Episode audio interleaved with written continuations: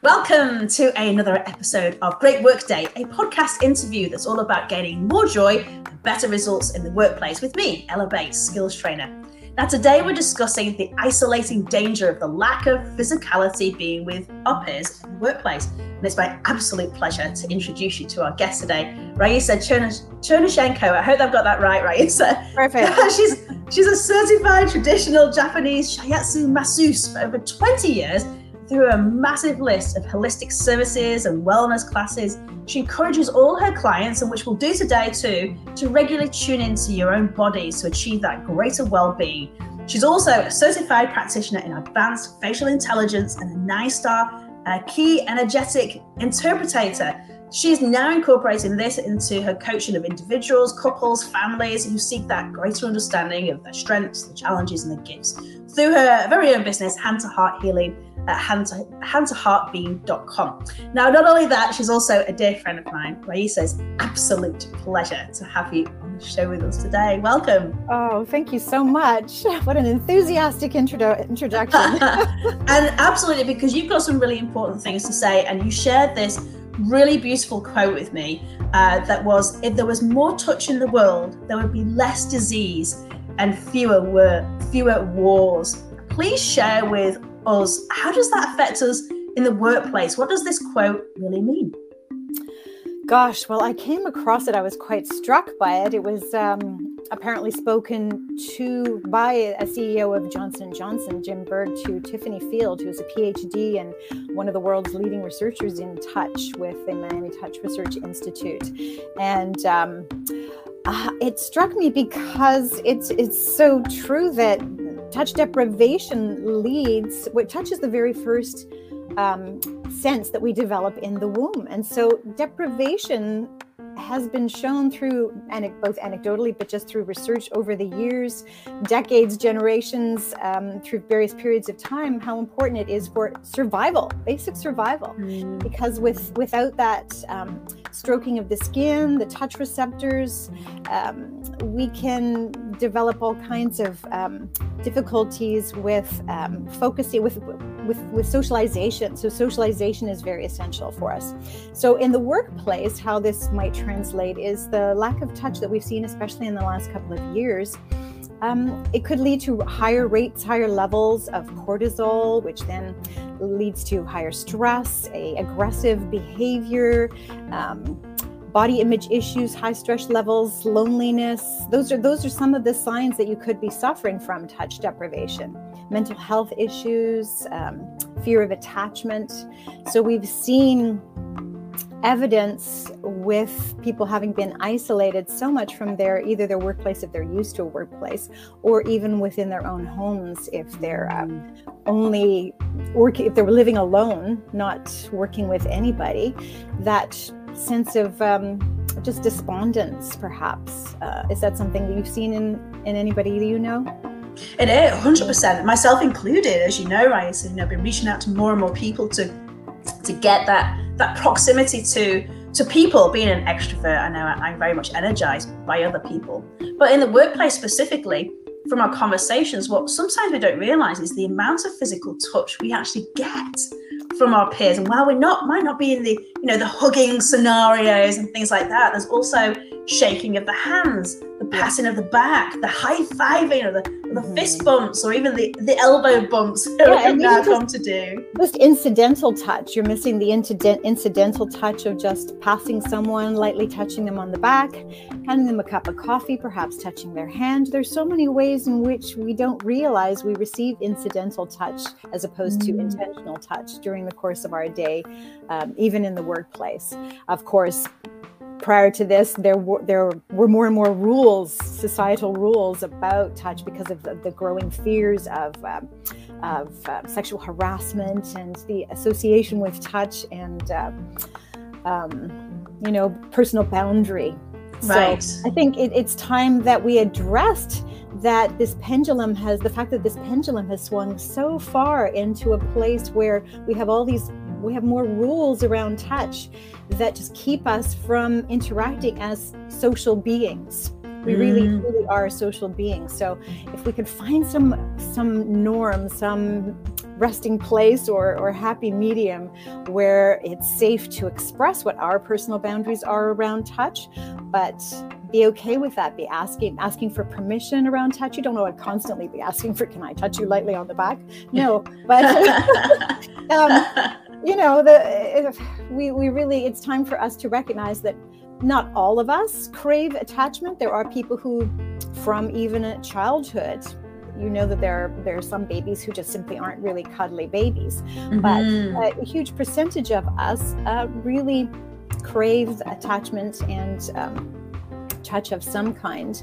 And uh, with uh, with the last two years, what seems to have happened is the people in studies that they've done, the people who were more aware of their need for touch became even more craving of touch and interaction with people, whereas the people who were perhaps right. less attached and didn't think that they needed touch to that degree became even less, more isolated and more mm-hmm. withdrawn.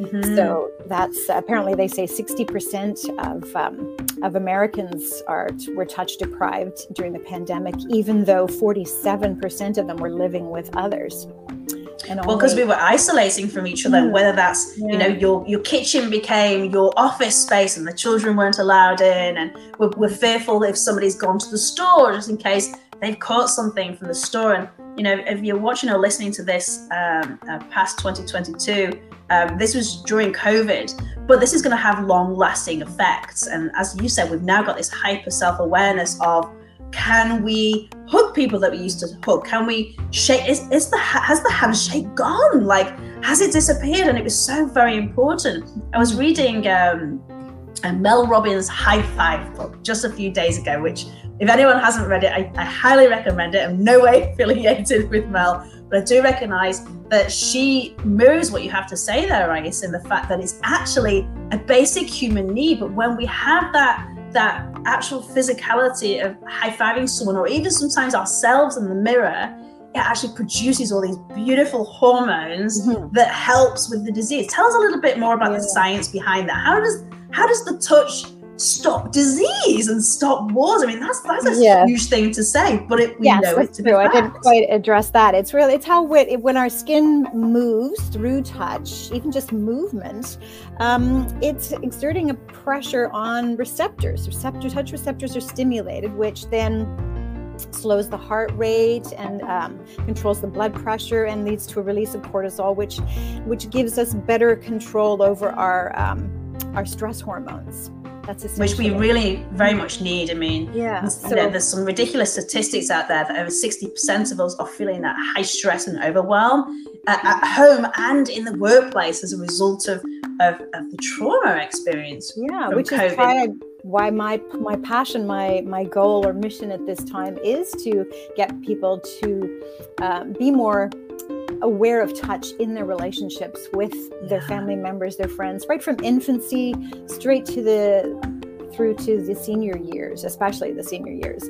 But if we can keep that hands-on component to our in our relationship with our family members, with our children, everybody loves touching and hugging little babies, but there's a certain stage where we've kind of been socialized to think that oh, you're not, you know, you're too old to sit on the lap now, you're too old for snuggles. Mm-hmm. Um, but if we can even keep, if we can even use eye contact. And, and this is something that could be used especially or people be aware of in the workplace is if we could even combine a gentle touch with direct eye contact.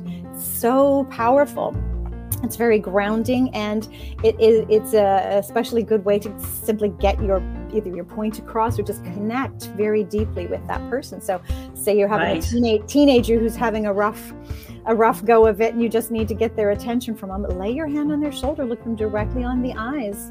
Um, studies have shown that two touches, if you're if you're hoping to get compliance with something, perhaps uh, requesting something either in the workplace or at home, to, not one touch, but two touches within a short space of time can really boost the potential for success in in making that communication effective because mm-hmm. you're right and thank you for sharing that because it's that it's that connection mm-hmm. there's no other connection like the physical touch without having to be this big hugging embrace because we all know that not all cultures have that level of proximity exactly. with each other on a comfortable level how you've grown up the culture of the organization that's been created. And like you say, the fear of harassment suits. But we, we also want to do that. And that can be something as simple as the touching of the elbow, the, the touching of the chair, to the mm. passing of the drink, the passing of, of the tissue if people are laughing in a meeting or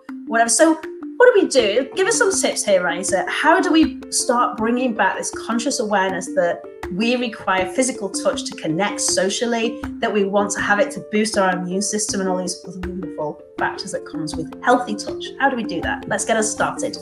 Well, start with yourself is what I like to say to people. Um, find ways, especially if you're isolated and you're working on your own and you're spending a good part of your day alone or even living alone, uh, any way that you can bring awareness of touch and movement and stimulation of your skin in the whether it's yoga or going for a brisk walk, but more direct. Um, uh, ways to stimulate your skin are things like dry brushing before your shower using a, a dry bristle yes. loofah brush or, or a loofah to, to um, to circulate, to improve improve circulation and lymphatic flow in your body. And uh, it feels fantastic. It your does, skin yeah. afterwards, it's really quite magical. Yeah. That's a great tip. I love that. And even using your shower in the in the shower, um, we all have a tendency, or most of us have a tendency towards a really warm shower, which can warm baths and warm showers can be very comforting and soothing. So that might be something you'd like. But if if it's um, the case of wanting to elevate your mood, a surprising uh, therapeutic effect can be obtained through cold showers as well. Even if you can just start with 30 seconds of cold at the end of your shower. just Bristol, you know me that I'm into the cold plunging. I do. Uh, tell us uh, about tell us about the cold plunging because I'm sure some listeners are thinking, why would you plunge yourself into cold? And Raissa introduced me to this, and Raissa, I don't know whether you're aware of this, but I actually jumped into a cold lake just a week ago, uh, based on your recommendations. And let me tell you, boy, was it ever cold, and, and I might have thrown out a few expletives after jumping it in. But it was so invigorating. My whole day was energized. Like, and you know, and, and I'm, I'm waiting for it to boost my immune system, but I could feel it. Like my my whole body was tingling afterwards. But I'd love to hear specifically and we're not all suggesting that everybody goes and plunges into an ice dip right here and now. Oh, there, there would be some contradictions or contraindications if you have heart conditions and things like that. Right. But, but tell yeah, us with, what got you into it and what are you're finding are the benefits of being with cold water. Well, I grew up in the tradition, the Finnish tradition, having lived in Finland for four years, of taking the traditional Finnish sauna, as they call it, we know as sauna here, uh, and then, and sometimes even rolling in the snow or going outside and briskly rubbing snow on our body. So, after we lived for four years in Finland, my, my father built a, sauna extension onto our home in Canada. And so I had that um, that introduction myself.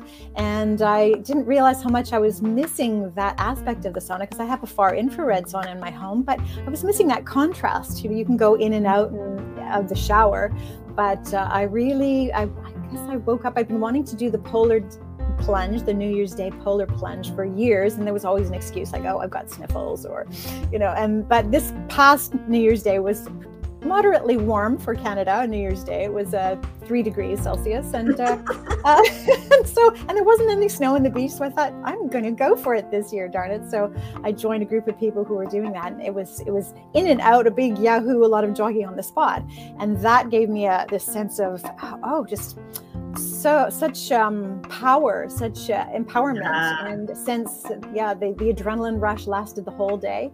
Um, but then, then I did it again in a creek in in March, and then I did a couple of um, facilitated plunges in the middle of the summer in one of those big troughs full of ice water, and that was um, also facilitated by breath work.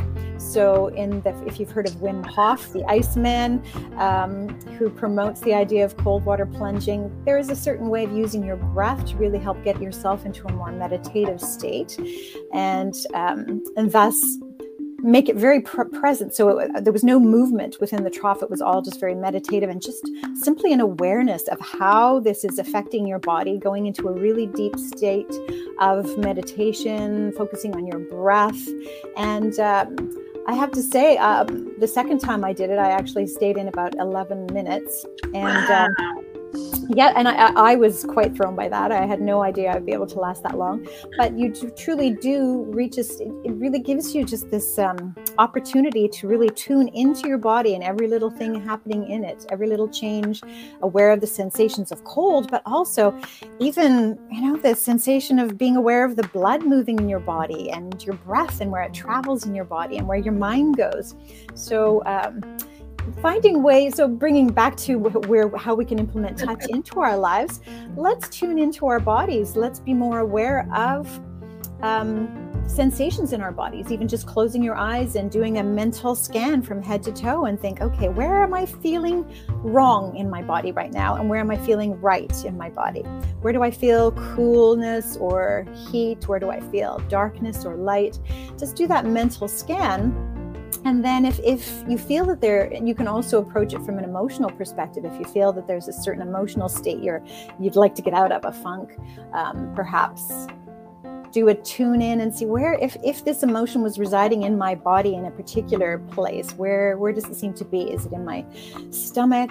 Is it in my head my shoulders my feet my hands and uh, just intuitively work on that area. Say you have a lot of tension in your hands. If you're the type of person who clenches their fists a lot when you're upset, work on opening those hands, massaging them. If you're spending a lot of time on the keyboard, work on massaging your hands, which incidentally is a really great way to uh, help you with sleep in the evening too. Just doing a nice hand massage before bed, touching all those receptors because they're like with reflexology, there's a map of the body in the hands as well. So um, you can tell, right? So you're very, very passionate about this, and this is such a great awareness uh, for me. Thank you for solidifying what we've already talked about and reminding me of these beautiful things we can do to to simulate our bodies and, and wake it up because we need to be more present in the moment and really in tune with with who we are, which is why you do what you what you do. And, and please do go and, check it out, handtoheartbeing.com. You can uh, read more there. But I have one last question for you, Racy, before we wrap up here. I already asked you my formal wrap up question, so I'm going to throw you on the spot here. What do you think would be useful for them to teach in schools today so that we don't get into our 20s, 30s, 40s and forget the importance of healthy touch? Uh, I would love to see massage being taught in schools. Uh, there have been studies done by by a Swedish massage therapist that indicated that teachers who were able to teach children how to do massage on each other, just a gentle back rub, um, uh, or um, with permission, of course, yes. Uh, yeah. were spent about 20 minutes less per day trying to get the children's attention. And it resulted in children who felt more grounded, more confident, greater self esteem, and were able to, to let go of what was at home. They were able to be more present, let go of the troubles that they might have left behind at home, and just truly be present in the classroom because they really had a grounding in feeling good in their bodies.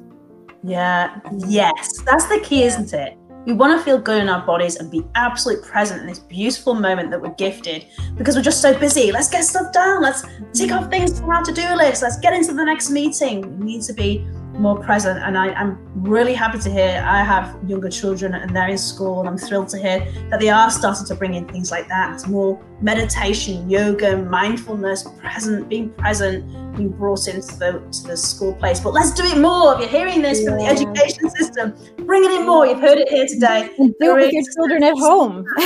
Touch your children yes. at home. Have massage time. You know, you don't have to be trained. Do a massage. You can come to me for right. some training, but you know, just intuitively ask your children where they'd like to be touched. Yeah, yeah. Mm. And it's doing that in that healthy way, isn't it? And breaking down these barriers that uh, without, you know, with permission, as you said, healthy touch can promote so much. Well, Race, it's been an absolute pleasure to have you on today. Thank you so much for these amazing tips. I'm definitely going to try the, the looking after my hands before I sleep. Who doesn't need um, a good sleep? Thank you. Thank you again. And thank, thank you. you for our listeners joining us for this episode of Great Work Day, a podcast that's all about gaining more joy and better results in the workplace. And I really hope you've enjoyed the conversation today between myself and Raissa and that you'll check out how we could possibly help you grow in your career and your confidence, your capabilities, and the skills you need to have the great work day every single day. And to listen to another podcast with us, A Great Work Day, simply subscribe on our YouTube channel, iTunes, Amazon, Spotify, Google, and Anchor. Bye for now.